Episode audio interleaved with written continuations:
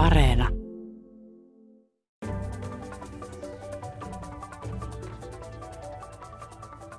Miksi EU-maat ovat ylipäänsä velvoitetut huomioimaan EUn kokonaisedun omissa kannanotoissaan?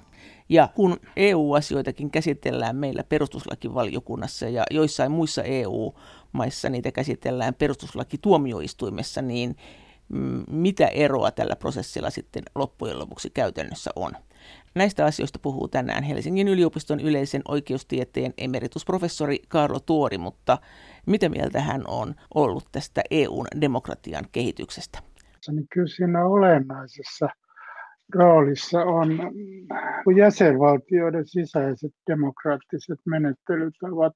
Meillä on kovin pitkä matka sellaiseen tilanteeseen, että EUn tasolla toimisi vastaavanlaiset demokraattiset menettelytavat ja olisi mahdollista käydä samanlaista laajapohjasta keskustelua kuin mitä jäsenvaltioiden tasolla. Että EU on edelleenkin tämmöinen kaksitasoinen järjestelmä. Toisaalta on se koko EUn taso ja toisaalta on se jäsenvaltioiden taso. Ja tässä ongelmana on tietysti demokratian toteutumisessa jäsenvaltioiden tasolla on ollut se, että EU-asiat on perinteisesti jäsenvaltioissa koettu aika kaukaisiksi asioiksi ja EU-asiat ei ole esimerkiksi kansallisissa vaaleissa näytellyt juuri minkäänlaista osaa ja sellaista avointa laajaa keskustelua, joka demokratia olennaisesti kuuluu, ei ole ehkä myöskään jäsenvaltioiden tasolla käyty juuri siitä johtuen, että EU on koettu niin etäiseksi. Mutta toisaalta näiden EUn kriisien aikana, kuten eurokriisin aikana, pakolaiskriisin aikana ja koronakriisin aikana, kansalaiset ovat usein kokeneet EUn läheisemmäksi, vaikkakin usein asioita on kylläkin tarkasteltu aika lailla kansallisesta ja itsekkäästä näkökulmasta, sanoo emeritusprofessori Kaarlo Tuori. Erityisesti tämä elvytysrahasto ja siihen liittyvät toimenpiteet, ne on koettu yhteisiksi asioiksi. Niitäkin ihan samalla tavalla kuin sitä eurokriisin hoitamista.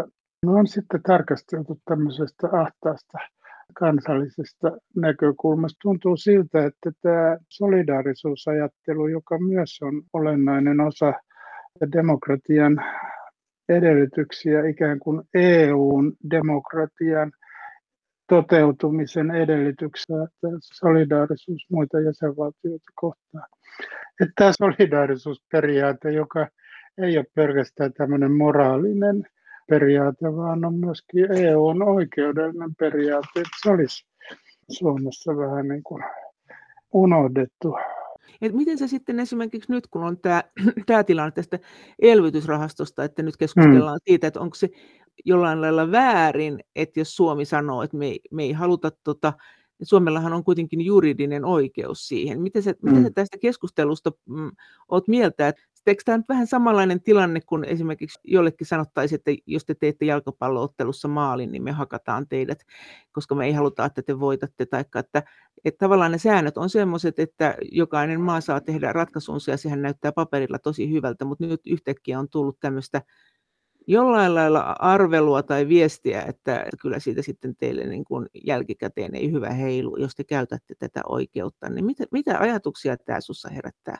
Se tilanne on tietysti hyvin hankala, mitä tulee nyt tähän elvytysrahastoon ja elpymisvälineeseen, joka on se ajankohtaisen keskustelun kohde, niin siinähän on ikään kuin tämmöinen kaksinkertainen kaikkien jäsenvaltioiden myötävaikutuksen vaatimus, että ensin neuvosto tekee päätöksen yksimielisesti ja sitten se päätös pitää vielä kussakin jäsenvaltiossa hyväksyä, ratifioida siten, kun se jäsenvaltion sääntö, sääntö edellyttää. Ja siitähän nyt Suomessa on kysymys ja meidän systeemissä sitten eduskunnassa myöskin perustuslakivaliokunta osallistuu siihen menettelyyn ja arvioi sen sopimuksen tai päätöksen, omien varojen päätöksen. Suhdetta Suomen perustuslakiin, että kyllä se lähtökohta tietysti on se, että, että jäsenvaltiot sitten omien valtiosääntöjen mukaisessa menettelyssä arvioivat tilannetta oman lainsäädäntönsä perusteella. Ja sikäli kun jäsenvaltioiden järjestelmässä on tämmöinen ennakollinen perustuslakivalvonta, niin kuin Suomessa on. Sehän on harvinainen systeemi, että on olemassa tämmöinen ennakollinen perustuslakivalvonta, jossa sitovaa perustuslakivalvontaa harjoitetaan etukäteen, niin lähtökohta on se, että jäsenvaltiolla on se toimivalta sitten tulla siihen lopputulokseen, kun mitä poliittinen harkinta tuottaa – ja sitten jos on tämmöinen perustuslakikontrolli, niin kuin Suomessa valtiosääntöoikeudellinen arvio tuottaa, että tämä on se lähtökohta ja sen lähtökohdan kannalta on tietysti ongelmallista, jos tulee sellaisia viestejä, että ähm, saatte sitten kärsiä seuraamuksista, jos käytätte sitä oikeutta, minkä mm, perussopimukset teille tuo. Mutta vaikka meillä onkin halutessamme oikeus sanoa, että me emme suostu tähän EUn koronaelvytysrahastoon, niin asia ei silti ole ihan näin yksinkertainen kuitenkaan, sanoo emeritusprofessori Karlo Tuori. Mutta silloin kun jäsenvaltiot käyttää tätä harkintaa, ensinnäkin poliittista harkintaa, niin jäsenvaltioiden täytyy tietysti ottaa huomioon myös se, mikä vaikutus niiden päätöksillä on koko EUn tasolla ja mikä vaikutus niillä päätöksillä on muiden jäsenvaltioiden kannalta. Mutta eikö EU pitäisi ottaa huomioon se, että joku jäsenvaltio voisin kieltää siinä ratifiointimenettelyssä, vähän niin kuin se SETA-sopimus siinä Kanadan ja EUn välillä. Että se, ei se ole niin kuin asia päät käsitelty ennen kuin nämä on nämä kansalliset parlamentit tämän hyväksynyt. Et kyllähän se tavallaan, kyllähän EU olisi pitänyt olla tähän joku plan B, joku toinen vaihtoehtosuunnitelma, jos se kerran on sitä mieltä, että tämmöiset säännöt on ja näin tämä menee. Plus vielä sekin, että eihän se nyt varmaan koko mm. EUta kaada, jos se Suomi irtautuu siitä elvytyspaketista. Et e-, eihän ne nyt niin isoja rahoja ole, että se Italian talous siitä kaatuisi tai kukaan siitä kaatuisi. Ei, ei, mutta on se EUlle iso isku, jos tämä paketti kaatuisi sen takia, että yksi jäsenvaltio, tässä tapauksessa Suomi, ei mut, sitten mut, mutta sitä hyväksy. Mutta kaatuuko se? Se on kuitenkin niin pieni, että siis tavallaan, että silloinhan kun sitä sovittiin, niin silloinhan se perusviesti oli, että tähän tulee ne, jotka haluaa tulla mukaan.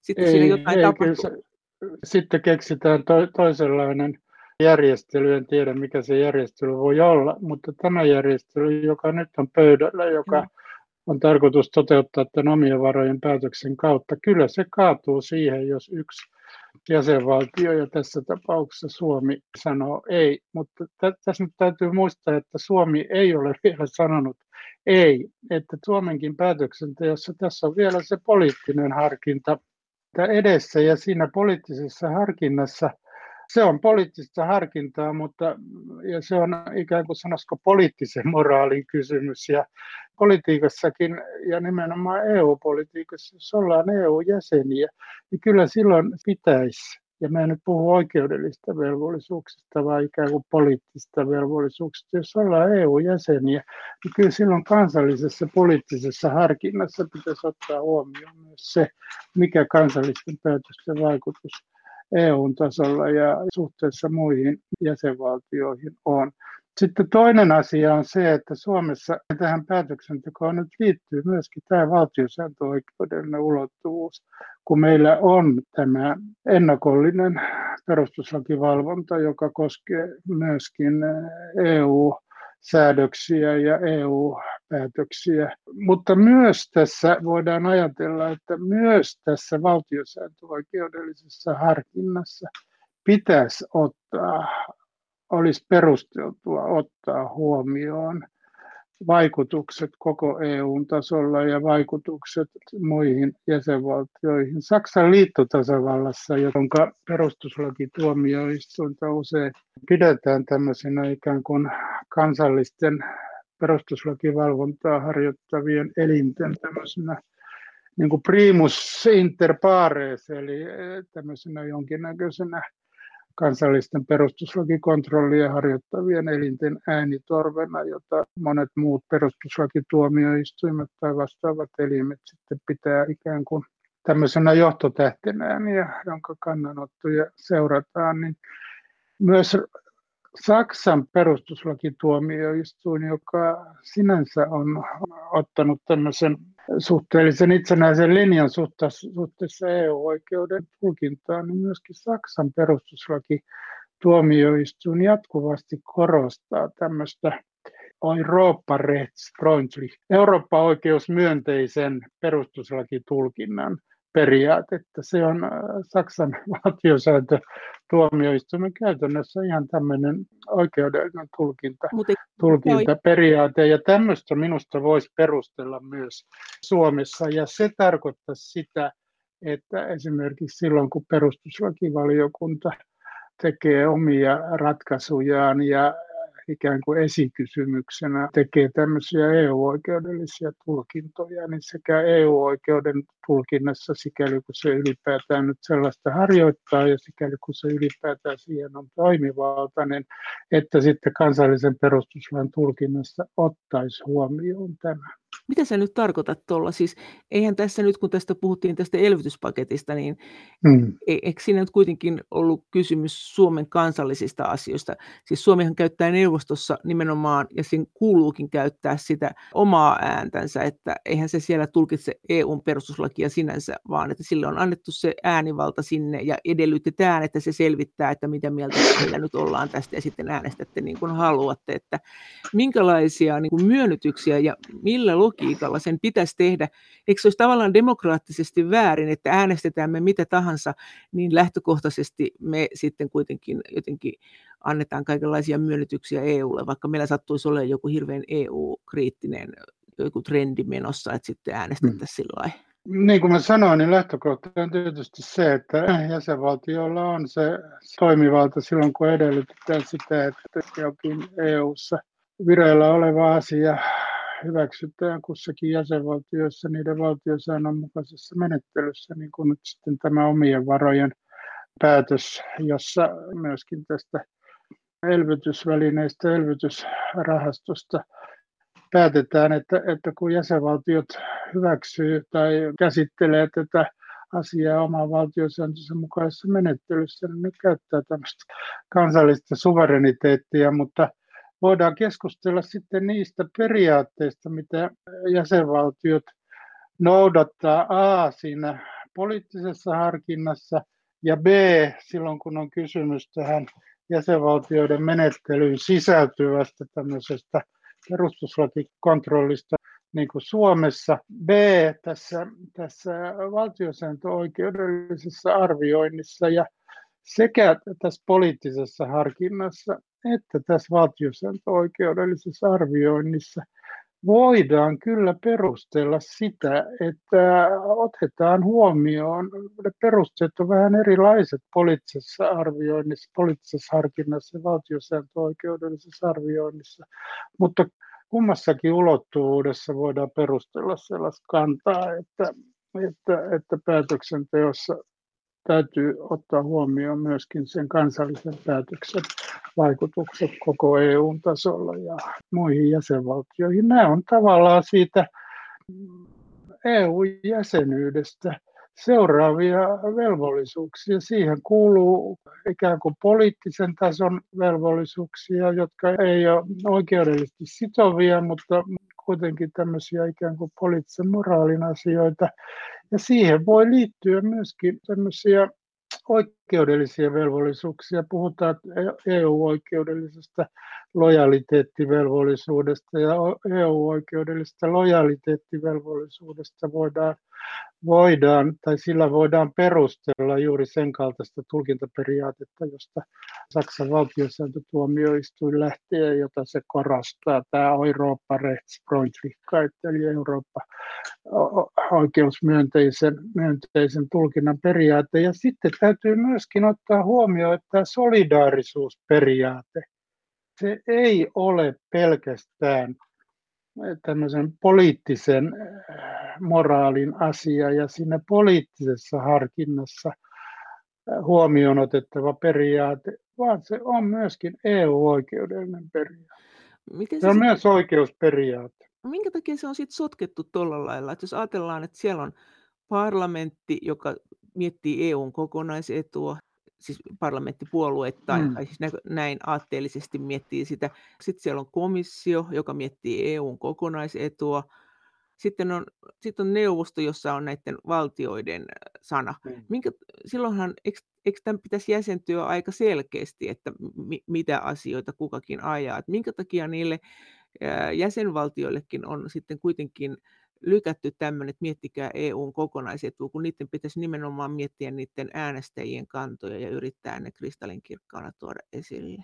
No se, mitä mä sanon tästä poliittisesta ja oikeudellisesta velvollisuudesta ottaa huomioon kansallisten päätösten vaikutukset EUn tasolla ja kansallisten päätösten vaikutukset jäsenvaltioihin, niin se on tietysti tietyllä tavalla kiistanalainen asia. Mä, mä johdan sen, nämä, nämä velvollisuudet, ja mä en ole suinkaan ainoa, vaan, vaan mä luulen, että enemmistö sekä EU oikeuden tutkijoista että EUta ikään kuin politiikan tutkimuksen näkökulmasta tutkivista on samaa mieltä, että kyllä EUn jäsenyyteen liittyy myöskin ajatus siitä, että koska EUn, sekä EUn politiikat että EUn oikeus toteutuu e, ensisijaisesti jäsenvaltioiden toiminnan kautta, niin jo, jo tämän takia on minusta niin kuin itsestään selvää, että jäsenvaltioiden tulisi sekä silloin, kun, ne, kun kysymys on, on EU politiikasta päättämisestä ja EU-säädöksistä päättämisestä, että silloin kun on kysymys toimeenpanosta, että jäsenvaltiot ottaa huomioon myöskin tämän kokonaisuuden. Muuten se, ei se järjestelmä toimi. Mutta onhan toi niin. ihan hirveän kiinnostava, mutta äh, kuitenkin kuulostaa ihan liirumlaarumilta tuo ota EUn etu huomioon. Sehän kuulostaa just siltä, että älä nyt rupea niin kuin röttelöimään vaan ilkeyttäsi, mutta sä oot sitä mieltä, että se vaatii tämmöistä aktiivista mietintää, mikä on EUn etu. Eihän me voida tietää, mikä on EUn etu, koska siitä on hirveän montaa mielipidettä, että halutaanko lisää integraatiota vai eikö haluta, kumpi on EUn etu. Että onhan se hirveän poliittinen kysymys, mikä on EUn etu. Voidaanhan me olla vaikka sitä mieltä, että me ollaan ainoat, jotka ymmärretään, mikä on oikea EUn etu. Ja niinhän me tietenkin varmaan ajatellaankin, kun me tehdään näitä ratkaisuja. Joo, Joo, mutta tärkeintä, tärkeintä on se, että siinä pohdinnassa tosiaan ja tulkinnassa sekä siinä poliittisessa harkinnassa että valtiosääntöoikeudellisessa arvioinnissa otetaan huomioon vaikutukset EU-tasolla ja vaikutukset muihin jäsenvaltioihin. Helsingin yliopiston yleisen oikeustieteen emeritusprofessori Karlo Tuori. Entäs toi sitten toi, kun tämä oikeuspalvelu, tämä neuvoston oikeuspalvelu, hmm sanoi, että kyllä voi tulla teille nyt ongelmia ja niin kuin perästä kuuluu. Vähän niin kuin tämmöinen kostomentaliteetti, vähän tämmöinen mafiamainen niin kuin repliikki, että, että vaikka teillä toki on oikeus tuohon, niin miettisimme kaksi-kolme kertaa, että miten sä tykkäät tämmöisestä retoriikasta, saako ne käyttää tämmöistä retoriikkaa, toi, jos toi pitää paikkansa? Mä en nyt mielelläni ottaisi, ottaisi kantaa kuulopuheisiin, mutta äh, siis äh, kyllähän meidän europarlamentaarikot myös on on todenneet vähän niin kuin laidasta laitaan, että kyllä se niin sanottu mainehaitta Suomelle tässä olisi mutta onko aika, se, hu, aika hurja. Mutta onko sillä väliä, jos, jos, onko näillä mainehaitoilla käytännössä väliä? Kun katsoo, miten Unkari kuitenkin porskuttaa, ne saa koko ajan rahaa, vaikka niillä on oikeusvaltioasiat vähän niin sun noin, samaten Puola, eikä mitenkään niin sun noin, vaan vakavia loukkauksia Puolalla ja Unkarilla Puolalla on tämä hiilin käyttö, josta se nyt ei ilmeisesti aio luopua, niin tuntuu, että koko ajan ne vaan saa rahaa, ei niille tunnu siitä olevan kovasti haittaa. Päinvastoin, nehän, niitä, nehän on nettosaajia. Enpä mielelläni kyllä näkisi, että Suomi laitetaan nyt samaan ryhmään Unkariin. Mutta mä tarkoitan, että kun sanot perästä kuuluu, niin kuuluuko tuo? Ei, ei mutta, mutta että Suomi, Suomi joutuu niin kuin Brysselissä ja muiden jäsenvaltioiden kanssa jotenkin samaan ryhmään kuin Puola ja Unkari. Sehän on kauhistuttava näkökulmaksi. Helsingin yliopiston yleisen oikeustieteen emeritusprofessori Karlo Tuori. Entä tämä, mitä tasavallan presidentti Niinistö sanoi, että tässä alkaa olla se vaara, että EUssa on lähetty tulkinnan tielle näiden alkuperäisten sääntöjen ja sopimusten suhteen. Näetkö sen näin? No asianlaita on niin, että säädöksiin ja sopimuksiin liittyy aina tulkintaa. Ei meillä ole semmoista pykälää, eikä meillä ole sellaista sopimusta, jota voitaisiin soveltaa ilman tulkintaa. Myöskin niin sanottu sananmukainen tulkinta on tulkintaa. Ei, ei, ei mitään säädöstä voida eikä mitään sopimusta voida soveltaa ilman tulkintaa. Tämä on se, se ensimmäinen ikään kuin perustotuus, jonka toivoisin ainakin jokaisen juristin oppivan ja tietävän. Toinen asia on se, että, että silloin kun on kysymys kansainvälisistä sopimuksista, niin kuin EUn perussopimukset oikeudelliselta taustaltaan on kansainvälisiä sopimuksia, vaikka ne, ne, niillä sitten on myöskin tämmöinen ikään kuin valtiosääntöoikeudellinen ulottuvuus, että ne samalla muodostaa ikään kuin EUn valtiosäännön tai EUn perustuslain, mutta ne on kansainvälisiä sopimuksia, niin kansainvälisissä sopimuksissa tämä tulkinnan välttämättömyys on ehkä yleensä vielä korostuneempi kuin sanotaan kansallisessa lainsäädännössä. Sen takia, että kansainväliset sopimukset on valtioiden välisten neuvottelujen tuloksia ja, ja valtioiden välisissä neuvotteluissa usein on tilanne se, että, että sopimustekstit äh, joudutaan laatimaan väliksi jo sen takia, että ylipäätään päästäisiin sopimuksista yksi, yksimielisyyteen. Että voidaan sanoa, että nyrkkisääntö on se, että, että kansainväliset sopimukset, niiden tulkinnan vara on ehkä vielä suurempi kuin mitä kansallisen lainsäädännön. Että se, että EU-sopimuksia tulkitaan, niin ei se ole mikään yllätys, eikä se ole mikään minusta edes ongelma. Se on välttämättömyys. Mä voin kuvitella sellaista tilannetta, että meillä olisi EU-sopimukset, joita ei pitäisi tulkita. Se on, se on jotenkin käsittämätön ajatus ja ehkä, ehkä nimenomaan juristin esittämänä, mutta se on vielä, vielä käsittämättömämpi. No, miten sä sitten sanot, jos näitä tulee näitä tämän elpymisrahaston tapaisia rahastoja lisää jatkossa, niin kuin nyt on jo puhuttu, niin um, edellyttääkö tämä sun mielestä nimenomaan tämmöistä koronan tapaista katastrofia vai voidaanko tällä nykyisellä lainsäädännöllä ja nykyisillä sopimustekniikoilla niin tämä tavallaan tehdä pysyväksi instrumentiksi? Mähän annoin tästä omien varojen päätöksestä perustuslakivaliokunnalle lausunnon ja me en suinkaan pitänyt tätä EU-oikeudellisesti täysin ongelmattomana tätä elpymisvälinettä.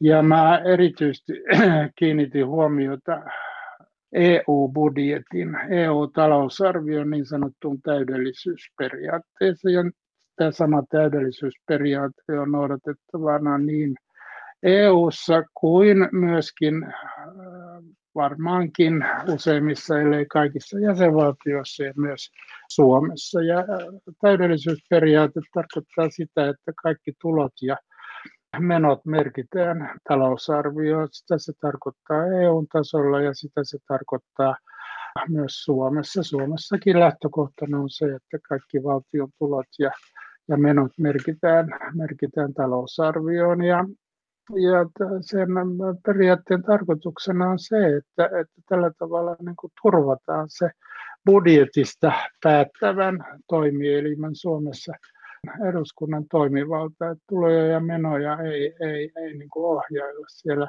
siellä talousarvion ulkopuolella. Ja myöskin helpompi ikään kuin kontrolloida sitä taloudenpitoa, jos kaikki tulot ja menot on ikään kuin samassa oikeudellisessa asiakirjassa, eli siinä budjetissa. Nyt sopimus Euroopan unionin toiminnasta kuitenkin mahdollistaa, niin kuin Suomenkin perustuslaki mahdollistaa sen, että tietyissä rajoissa tuloja voidaan myöskin ohjata budjetin ulkopuolelle, kaikkia tuloja ja menoja ei tarvitse täydellisyysperiaatteesta poiketen, ei tarvitse sinne budjettiin merkitä. Ja, ja tätä väylää nyt sitten tässä elpymisvälineessä käytetään, että tämä, tämä niin sanottu elpymisrahasto jätettiin budjetin ulkopuolelle. Ja siitä sitten on korostettu ja tämän perustuslakivaliokunnan enemmistökin kyllä lausunnossaan totesi, on korostettu sitä, että tämä on poikkeuksellinen ja tilapäinen ratkaisu ja että tämä on tähän koronakriisiin liittyvä ratkaisu. Ja itse olen samaa mieltä, ja sitä korosti myöskin neuvoston oikeuspalvelu tämän ratkaisun poikkeuksellisuutta. Ja minusta tämä on tämmöinen tärkeä reunaehto, että silloin jos budjetin ulkopuolelle ruvetaan ohjaamaan merkittävää määrää ja pysyvästi EUn taloudesta, niin silloin ollaan ristiriidassa tämän täydellisyysperiaatteen kanssa ja silloin ollaan risti, ristiriidassa EUn perustamissopimuksen kanssa. Tämä budjetin ulkopuolinen talous ei saa muodostua niin laajaksi, että se uhkaa tätä, tehdä tyhjäksi tämän budjetin täydellisyysperiaatteet. Kyllä sen budjetin täytyy säilyä tämmöisenä ensisijaisena taloudenpidon ja talouden ohjauksen välineenä. Ja sen, sen takia tämä kysymys sen rahastojärjestelyn poikkeuksellisuudesta on tärkeä. Ja mä en tiedä, mihin sä nyt viittasit, kun, kun sanoit, että samanlaisia rahastoja olisi tulossa. Siinä neuvoston oikeuspalvelun lausunnossa myös hyvin, hyvin voimakkaasti korostettiin tätä järjestelyn, järjestelyn poikkeuksellisuutta ja tilapäisyyttä. Kyllä, esimerkiksi Saksassa on puhuttu, että tämä olisi nyt hyvä idea. Kyllä tätä niin kuin on, tästä on keskusteltu. Mutta mm miten tämä sitten tämä, kun meillä on tämä perustuslakivaliokunta ja sitten joissain maissa on perustuslakituomioistuin, sitten perustuslakivaliokunta etukäteen miettii, että onko joku tuleva sopimus tai säädös, onko se perustuslain mukaista ja sitten taas perustuslakituomioistuinhan sitten jälkikäteen antaa sen päätöksen. Kummat on hmm. yleisempiä eu ja kumpi systeemi on parempi? Yleisempiä on järjestelmät, joissa perustuslakikontrolli on jälkikäteistä kontrollia, eli sitä tehdään vasta sen jälkeen, kun laki on jo hyväksytty. Että sellainen järjestelmä, jossa valvonta tapahtuu jo ennen kuin laki on hyväksytty ja tapahtuu siellä lainsäädäntöelimen sisällä, niin kuin Suomessa perustuslakivaliokunta toimii eduskunnan yhtenä valiokuntana. Tämmöinen järjestelmä on poikkeuksellinen ja, ja Suomen järjestelmä on kansainvälisessä katsannossa erikoislaatuinen. Mä olen itse ollut aika johdonmukaisesti sillä kannalla, että meidän järjestelmä on suositeltava, meidän järjestelmä on hyvä, mutta meidän järjestelmä rakentuu tietyille edellytyksille, ja jos nämä edellytykset ei enää ole olemassa, niin silloin siitä järjestelmältä putoaa pohja. Ensinnäkin minusta on hyvä se, että perustuslakivalvonta on etukäteistä. Voidaan olla varmoja siitä, että sen jälkeen kun laki on hyväksytty, siinä ei tämmöisiä valtiosääntöoikeudellisia ongelmia ole ja että se laki on noudatettavana. Koskaan ei voida olla täysin varmoja, koska on mahdollista, että tämmöisessä etukäteisvalvonnassa ei pystytä hahmottamaan etukäteen kaikkia mahdollisia ristiriitatilanteita perustuslain kanssa, mitä siinä lain soveltamisessa saattaa tulla eteen. Ja sen takia on tärkeää, että tätä täydennetään jälkikäteisvalvonnalla, jota Suomessa harjoittaa tuomioistuimet. Mutta meillä Suomessa tässä jälkikäteisvalvonnassa ei enää voida täältä lailta tai sen yksittäiseltä säännökseltä ikään kuin riistää pätevyyttä. Voidaan ainoastaan lain säännös sivuuttaa kulloinkin käsiteltävässä olevassa jutussa sillä perusteella, että sen lain säännöksen soveltaminen juuri tässä jutussa johtaisi ristiriitaan perustuslain kanssa. Ja tämä etukäteisvalvonta koskee sitten myöskin EU-asioita. Jos jossakin EU-asetusehdotuksessa tai direktiiviehdotuksessa tai jossain EUn piirissä valmisteltavassa sopimuksessa näyttäisi olevan sitten ongelmia – Suomen perustuslain kannalta, niin sitten suuri valiokunta voi pyytää asiasta perustuslakivaliokunnan lausunta. Ja nyt on esimerkkejä eurokriisin ajalta esimerkiksi, jolloin tämä Fiscal Compact-sopimus, sitä muutettiin sen jälkeen, kun Suomen perustuslakivaliokunta oli esittänyt näitä epäilyjä Suomen perustuslain kannalta. Että siinä tämä Suomen perustuslakivalvonta osoitti tämän voimansa. Ja tämä Fiscal Compacthan on se, jonka mukaan eri mailla ei saa olla liikaa rakenteellisia alijäämiä. Emeritusprofessori Karlo Tuori on joka tapauksessa sitä mieltä, että verrattuna perustuslakituomioistuimiin, joita monissa maissa on, niin perustuslakivaliokunnassa on mm, hyvät puolensa. Jos perustuslakivalvonnan painopiste on tuomioistuimessa, esimerkiksi perustuslakituomioistuimessa, niin sitä ei oikein voida kytkeä siihen lainsäätämismenettelynsä, koska silloin, jos se olisi ennakollista, niin siinä menisi lainsäädäntövallan ja, ja, ja tuomiovallan käyttö sekaisin. Siinä tuomioistuin osallistuisi lainsäätämismenettelyyn ja se on taas tämmöisen vallanjakoperiaatteen kannalta ongelma.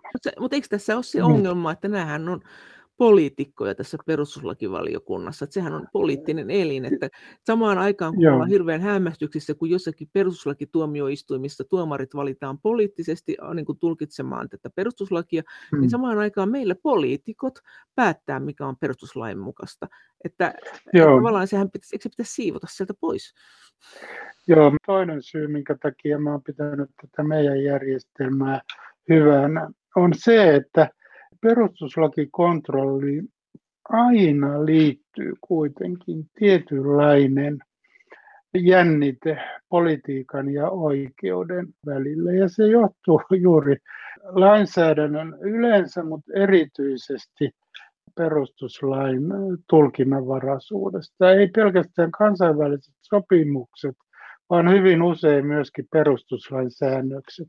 Ajatellaan nyt esimerkiksi perusoikeuksia koskevia säännöksiä. On kirjoitettu aika väljästi, niissä on sitä tulkinnanvaraa, ja kun säännöksissä on tulkinnanvaraa, niin aina on mahdollista ja usein väistämätöntäkin, että myöskin tulkitsijoiden arvot ja arvostukset vaikuttaa sitten siihen, miten se tulkintavara kulloinkin täytetään. Onko se ja, lisääntynyt susta viime aikoina?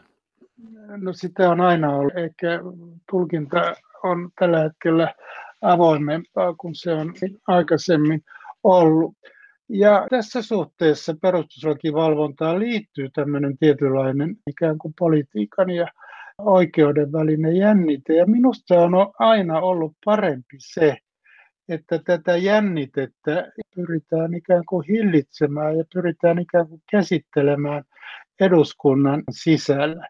Se politiikan ja oikeuden jännite tulee tietysti näkyviin myöskin siinä, että siinä on myöskin kysymys tämmöisen enemmistödemokratian ja oikeuden välisestä tietynlaista jännitteestä. Silloin kun katsotaan, että jokin lakiesitys esimerkiksi tai tässä tapauksessa EU-omien varojen päätös edellyttää määräenemmistö. Eli nyt on kysymys tästä EUn koronaelvytyspaketista, jonka hyväksymiseen perustuslakivaliokunta antoi lausunnon, että sen hyväksymiseksi vaaditaan eduskunnan äänestyksessä kahden kolmasosan määräenemmistö, että se ei riitä, että vain suurin osa kansanedustajista hyväksyy sen. Emeritusprofessori Kaarlo Tuori.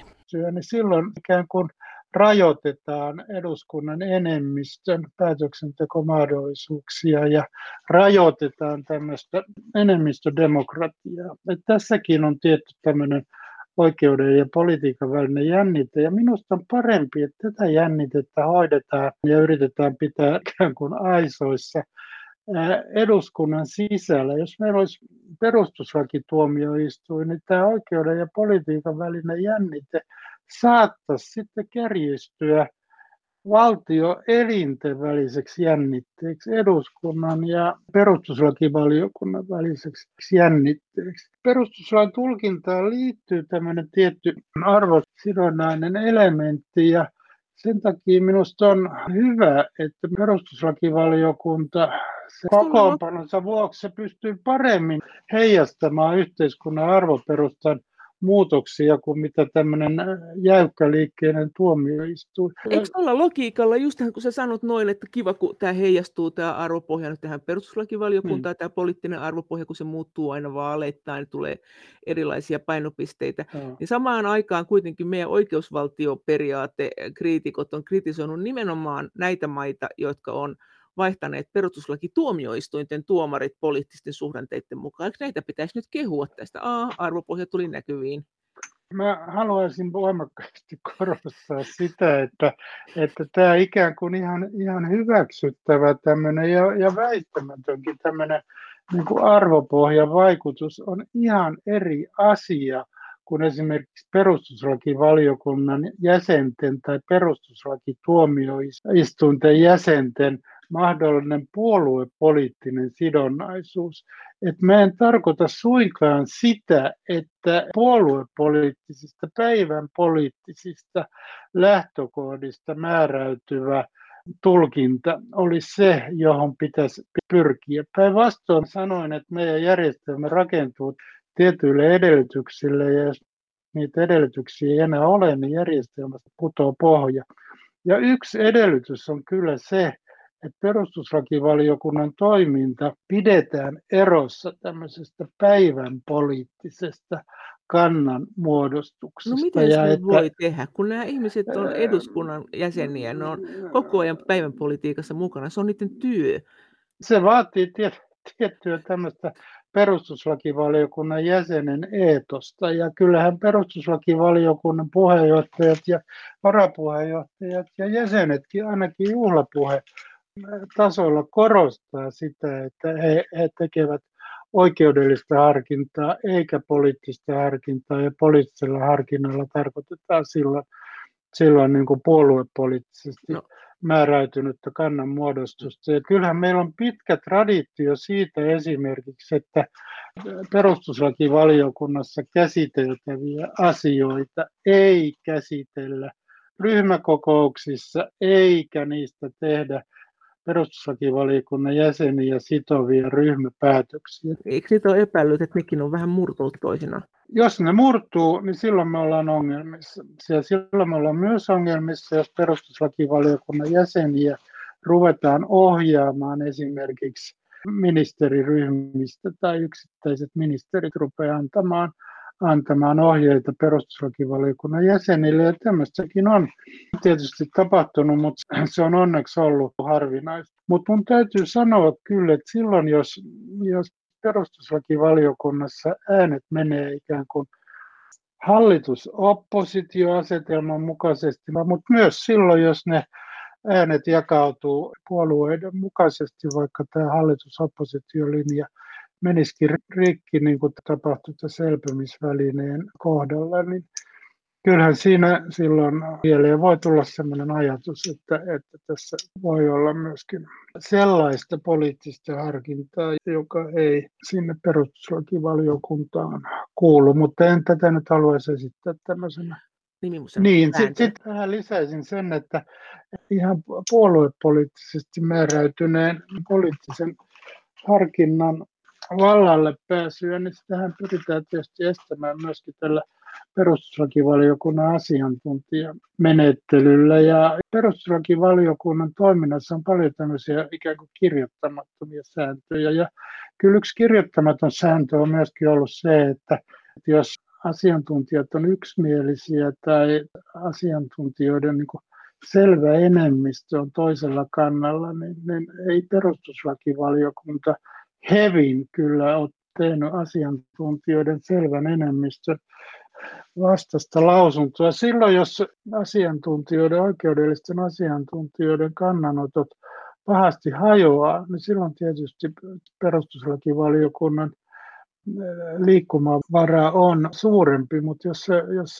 asiantuntijoiden selvän enemmistön kanta näyttää vievän tiettyyn suuntaan, niin jos tämmöisessä tilanteessa perustuslakivaliokunta ikään kuin kävelee äh, asiantuntijakannan ylitse, niin, niin kyllä sitä voi silloin pitää ongelmallisena. Tietysti voi sanoa, että ei se, ei se tai pitääkin sanoa, että ei se asiantuntijalausuntojen arviointi on matematiikkaa, vaan kysymys on tietysti myös, tai kysymyksessä pitäisi olla myöskin lausuntojen painavuuden arviointi, mutta jos ikään kuin jollain mittapuulla johtavat asiantuntijat on tietyllä kannalla, niin siitä poikkeaminen, niin kyllä se herättää kysymyksiä. Tarkoitatko se nyt tätä elvytyspakettia, kun sä olit siellä asiantuntijana ja monen muun kanssa olit sitä mieltä, että siitä vaan ei mitään määräenemmistöä.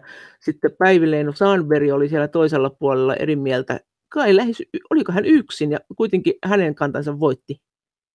No hän oli oikeudellista asiantuntijasta yksin silloin saakka. Tuliko sinulle tämmöinen olo, että en ole katkera, mutta kuitenkin? Kyllä mulle tuli hämmentynyt olo. Mm, mutta entä sitten se kysymys, että, että voivatko tämmöiset kansalliset perustuslakituomioistuimet tai perustuslakivaliokunta niin kuin meillä ottaa kantaa siihen, miten EU-oikeutta tulkitaan? Ja tätä kysymystä hän on nyt meille mietitty emeritusprofessori Kaarlo Tuori. Silloin kun EU-oikeutta tulkitaan kansallisessa perustuslakituomioistuimessa tai meillä perustuslakivaliokunnassa, niin se tulkinta on tietyllä tavalla niin kuin alistettu sille kansallisen perustuslain soveltamiselle. Ja esimerkiksi silloin, kun mietitään sitä tai pohditaan sitä, otetaan kantaa siihen, että ylittääkö EU-toimivaltansa jossain asiassa vai ei, niin kansallisella tasolla se on kansallisen perustuslain tulkintaa koskeva kysymys. Ja kysymys on siitä, että pysyykö se EU sen toimivallan puitteissa, jonka se jäsenvaltio on siihen sopimukseen liittyessään luovuttanut sinne Brysseliin. Eli pysyykö Suomen kannalta, pysyykö EU sen toimivallan puitteissa, jonka Suomi on hyväksynyt silloin, kun se on hyväksynyt liittymissopimuksen ja sitten perustamissopimusten myöhemmät muutokset, vai tekeekö se jotain sellaista, jota koskevaa toimivaltaa Suomi ei ole hyväksynyt. Ja tässä se, se, sitten se iso kiistakysymys on se, että, että missä määrin nämä kansalliset perustuslakivalvontaa harjoittamat harjoittavat elimet, perustuslakituomioistuimet tai Suomen perustuslakivaliokunta – on sidottuja siihen EU-tuomioistuimen kannanottoon siitä EUn toimivallasta ja EUn perustamissopimusten tulkinnasta. Tuo on hirveän ja, kiinnostava ja tärkeä kohta sitten. Se on, ja kun on mahdollista, kansallisen perustuslain näkökulmasta tullaan toiseen tulokseen perustuslakituomioistuin tulee toiseen tulokseen kuin mitä EU-tuomioistuin sieltä EU-näkökulmasta, niin siinä on aina mahdollisuus tämmöiseen ristiriitaan. Tämmöiseltä avoimelta konfliktilta Saksan perustuslakituomioistuimen ja EU-tuomioistuimen välillä on vältytty sen takia, että, että kumpikin osapuoli on tullut vastaan, mutta yhden kerran on käynyt niin, että Saksan perustuslakituomioistuin otti avoimesti toisen kannan kuin EUn tuomioistuin. Tässähän on olemassa tämä ennakkoratkaisumenettely, että kansalliset tuomioistuimet voi pyytää EU-tuomioistuimelta ennakkoratkaisua EU-oikeuden tulkinnasta ja itse asiassa niiden pitäisi, pitäisi pyytää, ylimpien tuomioistuinten pitäisi pyytää EU-tuomioistuimen ennakkoratkaisua EU-oikeuden mukaan luettuna perustamissopimusten tulkinnasta silloin, kun se, se tulkinta on epäselvä. Onko me pyydetty ja, nyt tästä elvytyspaketista? Tai onko joku pyytänyt? No siis ongelmahan on, on myös se meidän järjestelmässä, että perustuslakivaliokunta ei ole sellainen tuomioistuin, joka voisi tämmöistä ennakkoratkaisua. No eikö nyt sitten kannata siirtyä siihen tuomioistuimeen? Mehän saataisiin lisää valtaa, sehän on aina hyödyllistä. No, en mä tiedä, saataisiko me lisää valtaa. Siis EU-tuomioistuin tietysti lähtee siitä, että ne ennakkoratkaisut, joita se antaa, on sitten kansallisia tuomioistuimia sitovia. Tästä lähtee myöskin EU-perustamissopimus. Mutta Saksan perustuslakituomioistuin ei ole samaa mieltä. Se on, se katsoo, että myöskin EU-tuomioistuin voi ylittää toimivaltansa. Se voi antaa semmoisen tulkinnan EUn perustamissopimuksesta, joka on niin kuin vakiintuneiden tulkintaperiaatteiden vastainen ja jonka antaessaan EU-tuomioistuin itse ylittää toimivaltaansa. Kerran Saksan perustuslakituomioistuin on näin katsonut ja jätti noudattamatta tätä, tätä ennakkoratkaisua. Se oli vuonna 19 ja se, se oli niin sanottu VICE-ratkaisu, joka, joka liittyi Euro, Euroopan keskuspankin mandaatin toimivallan tulkintaan. Mutta eikö ne hävinnyt sen? Eihän ne välittänyt siitä Saksasta, se EKP ei välittänyt. Eikö ne käynyt niin? No siis joo, joo, kyllä siinä kävi niin, mutta siinä kuitenkin se ristiriita... Se liittyy näihin velkakirjaostoihin, ja sehän Saksa ei hyväksynyt kyllä. sitä, että ne ostaa jälkimarkkinoilta EKP näitä velkakirjoja. Joo. Eikö se näin ollut? Se oli, oli, oli velkakirjojen ostamisesta. No, no voitaisiko me Jäl- tehdä... Mutta voitaisiko me, jos me halutaan ennakkoratkaisu, mitä me ei saada tehdä, koska me ei saada niin sitä pyytää, koska meillä on sitä mm. tuomioistuinta, mm. niin voidaanko me, mm. tai te, tekeekö tämmöiset maat, joilla ei ole sitä tuomioistuinta, että ne pyytää jonkun muun maan puolestaan tekemään sen ennakkoratkaisupyynnön? Tehdäänkö me niin, että me pyydetään jotakin maata, jolla on se tuomioistuin? Niin Joo, mutta siis ongelmahan on se, että, että tämä elvytyspaketti ei ole vielä tullut tuomioistuimiin. Se ei ole vielä tullut tuomioistuimiin nämä perustuslakituomioistuimet meidän perustuslakivaliokunnassa poiketen ei harjoita tätä etukäteisvalvontaa.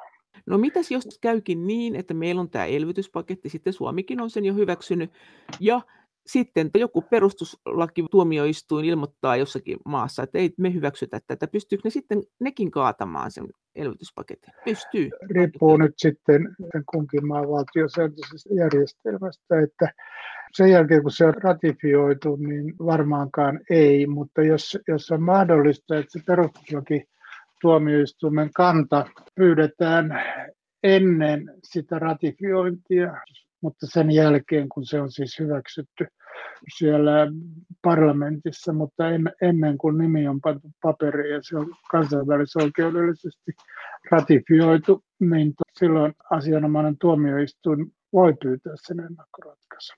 Mikä tämä on tämä juttu, kun tästä puhutaan tästä perustuslakituomioistumista, joka tuntuu nyt antavan enemmän valtaa siellä EU:ssa kuin tämä perustuslakivaliokunta, joka meillä on. Siitä puhutaan kuitenkin silleen, että siinä on joku tämmöinen moraalinen hys-hys-aspekti, että toisen maailmansodan jälkeen Saksa laittoi pystyyn perustuslakituomioistuimen johtuen jostakin. Siitähän sanotaan, että ei se, ei se nyt niin auvoinen ole kuin miltä se ulospäin näyttää. Siis perustuslakituomioistuimet, jotka on toisen maailmansodan jälkeen levinnyt, niin. käyttääkseni tuoretta vertausta kuin häkä, on ensisijaisesti ollut tämmöinen, sanoisiko, diktatuurin jälkeinen ilmiö tai tämmöisen autoritäärisen poliittisen järjestelmän romahtamisen jälkeinen ilmiö.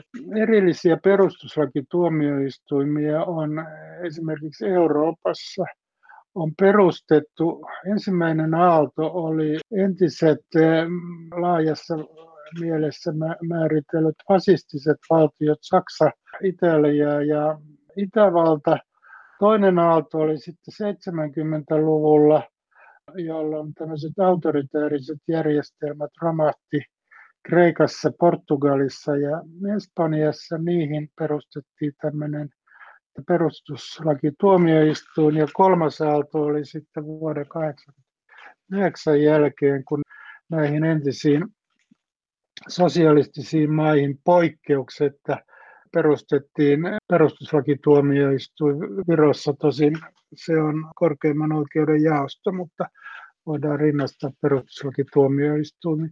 Et se on ollut tämmöinen autoritäärisen järjestelmän jälkeinen ilmiö, tämä perustuslakituomioistuin. Ja e, siksi, että ei ole vielä oikein luotettu sen demokratian kypsyyteen ja demokratian toimintaan, että on katsottu, että heiveröinen demokratia ja ehkä heiveröinen tämmöinen poliittinen ja oikeudellinen kulttuuri tarvitsee tämmöisen vahtikoiran.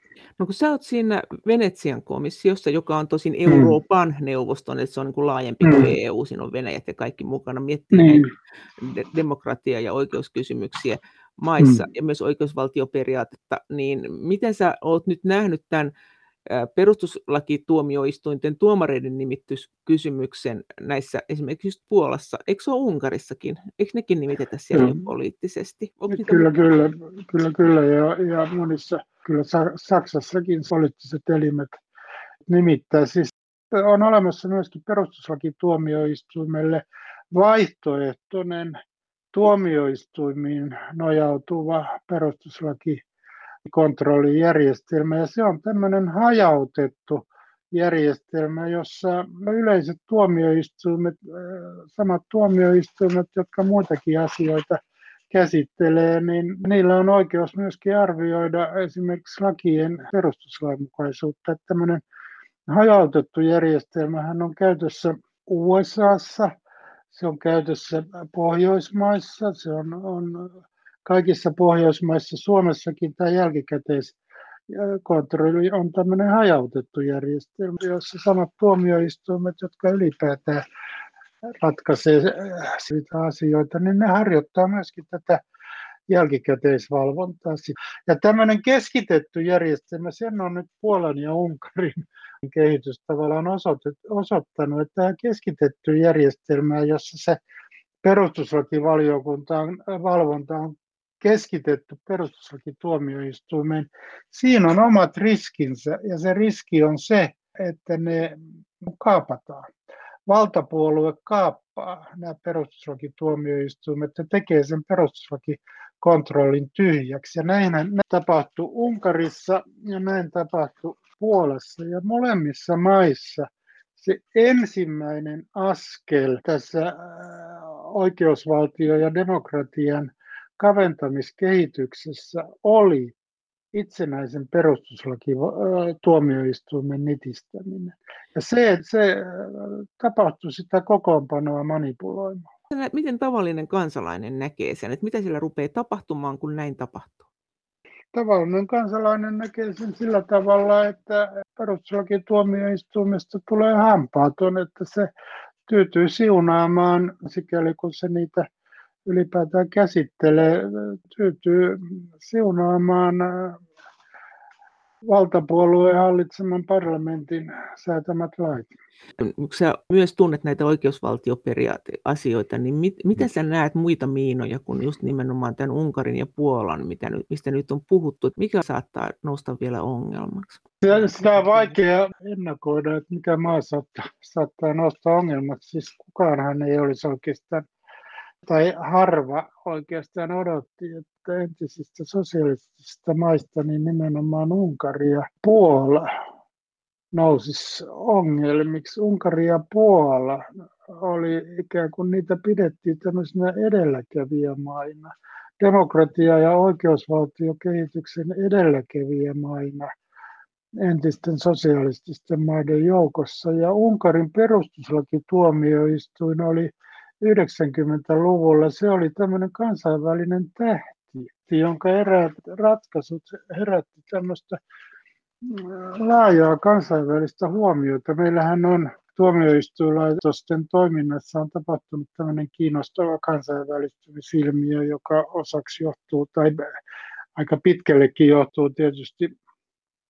teknisestä kehityksestä, netistä ja niin päin pois, että, että tuomioistuimet seuraa toisten maiden tuomioistuinten toimintaa ja erityisesti korkeimmat oikeudet seuraa kollegojensa toimintaa ja voidaan puhua niin kuin myös oikeudellisten argumenttien ja oikeudellisten tulkintaperiaatteiden ja oikeudellisten teorioiden vapaasta liikkuvuudesta. Tämä tietysti tämmöinen kansainvälinen seuranta, se, että kansainvälisesti toinen toistaan seurataan, niin se on ehkä kuitenkin sitten yksi sellainen tekijä, joka voi tukea oikeusvaltiokehitystä tai estää oikeusvaltioperiaatteiden romuttumista, joskaan se ei sitä estänyt Unkarissa eikä Puolassa.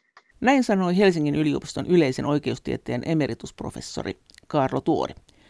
Kiitos kommenteista ja viesteistä. Kaikki kommentit ja viestit ovat aina tervetulleita. Niitä voi lähettää sähköpostiin osoitteeseen maija.elonheimo.yle.fi ja sen lisäksi me voimme keskustella näistä asioista yhdessä Twitterissä aihetunnisteella Brysselin kone.